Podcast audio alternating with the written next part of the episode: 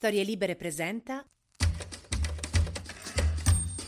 18 maggio 2023, io sono Alessandro Luna e queste sono le notizie del giorno. Allora, oggi la giornata è poco allegra per quello che è successo naturalmente in Emilia Romagna, sono 9 i morti, 21 i fiumi esondati, 37 i comuni colpiti più duramente da questa alluvione che in appunto due giorni, insomma una sera e una mattina, ha scaricato una quantità di pioggia che eh, si sarebbe vista in mesi. Tutta questa vicenda è resa ancora più tragica dal fatto che sono stati eliminati tutti gli italiani dagli internazionali di tennis. Salvini è devastato. La polemica politica legata a questo fatto è in parte su eh, Bonaccini, ci sono dei fondi che f- alcuni dicono che avrebbe potuto usare, lui dice in realtà no, erano destinati ad altro, questa è una cosa che verrà chiarita nei prossimi giorni, quindi manco ve la dico. Però si parla molto di cambiamento climatico, perché c'è chi dice che appunto è colpa del cambiamento climatico. La responsabile dei Fridays for Future di Forlì, che vabbè non è che sia presidente della BCE, cioè una ragazza, vabbè, però dice non parlate più di maltempo, bisogna dire basta ai combustibili fossili. Che, mh, mm, oddio, forse un po' estrema come posizione, dall'altra parte ci sta chi dice che non esiste il cambiamento climatico e che il fatto che sia venuto giù un botto di pioggia è segno che, vedi, non c'è riscaldamento globale perché l'acqua è fredda. Che insomma è molto semplicistica come cosa, oltre che completamente errata. E dire guarda non c'è il riscaldamento globale perché c'è la pioggia. È come dire no, la mia ragazza non è arrabbiata, ha detto che non è arrabbiata. Cioè, fate uno sforzo in più.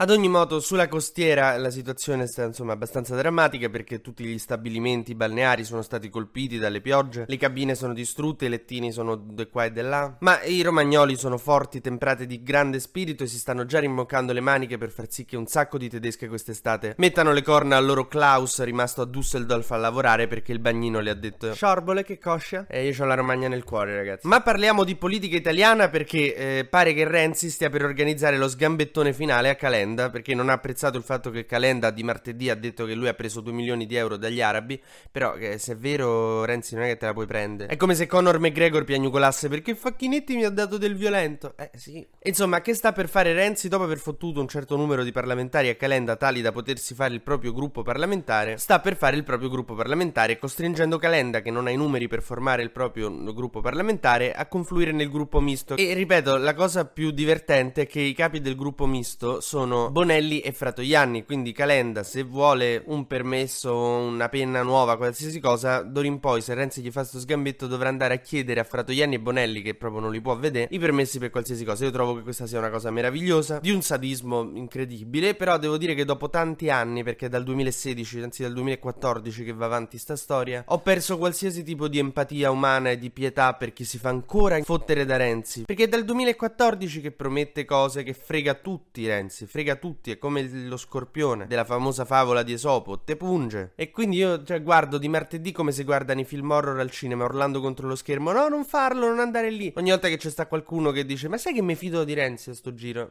No, però vabbè, questa è stata una parabola ridicola della politica, diciamo quella del terzo polo, e avvilente perché insomma di base i principi c'erano. Solo che al di là di tutto, messa da parte la cattiveria e il sadismo di Renzi, direi che ci sta proprio sotto a tutto l'incapacità politica di Calenda di capire le situazioni, di capire le persone di cui si circonda. Cioè che fare politica con Renzi sperando che lui non ti fotta è come fare serata con Andrea Di Pera sperando che non si droghi.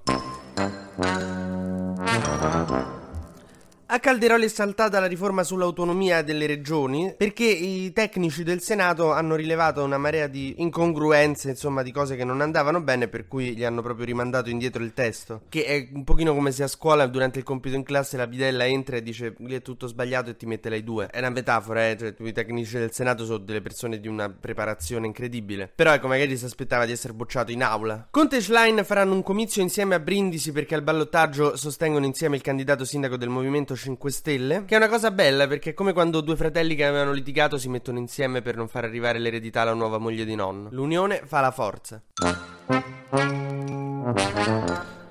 Mentre andando un attimo sugli esteri inizia oggi il G7 a Hiroshima in Giappone dove si incontreranno tutti i leader mondiali de- de- delle sette principali potenze. Putin aveva un impegno, doveva invadere l'Ucraina. E allora Meloni è andata lì con un dossier un po' scottante che è quello della via della seta, l'accordo che fu firmato tra Italia e Cina quando c'era il governo Conte 1 di Maio Salvini, un memorandum che intensificava i rapporti commerciali che l'America vuole assolutamente che noi disdiciamo. Tipo mia madre con le offerte della team. E ogni volta che ci beccano ci dicono "Oh, ma perché non vi ritirate da sta via della seta?" Seta con la Cina che a noi non ci piace per niente, per cui Meloni ha ottenuto che se ne riparlerà a settembre, ha preso un po' di tempo e ha potuto ottenere questo rinvio perché diciamo gli americani in questo periodo ci guardano abbastanza di buon occhio sull'Ucraina, insomma gli abbiamo dato quasi ragione su tutto, abbiamo mandato un nuovo pacchetto di armi, Meloni ha fatto quello che l'America gli aveva chiesto, cioè silenziare un pochino le uscite di Salvini e di Berlusconi su Putin, che ogni tanto arrivavano, dicevano delle cagate sulla Russia e Meloni pare che li abbia messi diciamo a tacere, poi Berlusconi non c'era bisogno di mandarlo in ospedale forse, però vabbè, scherzo.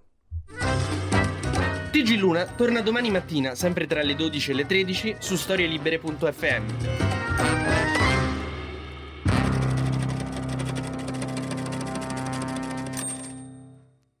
Una produzione storielibere.fm di Gianandrea Cerone e Rossana De Michele. Coordinamento editoriale Guido Guenci.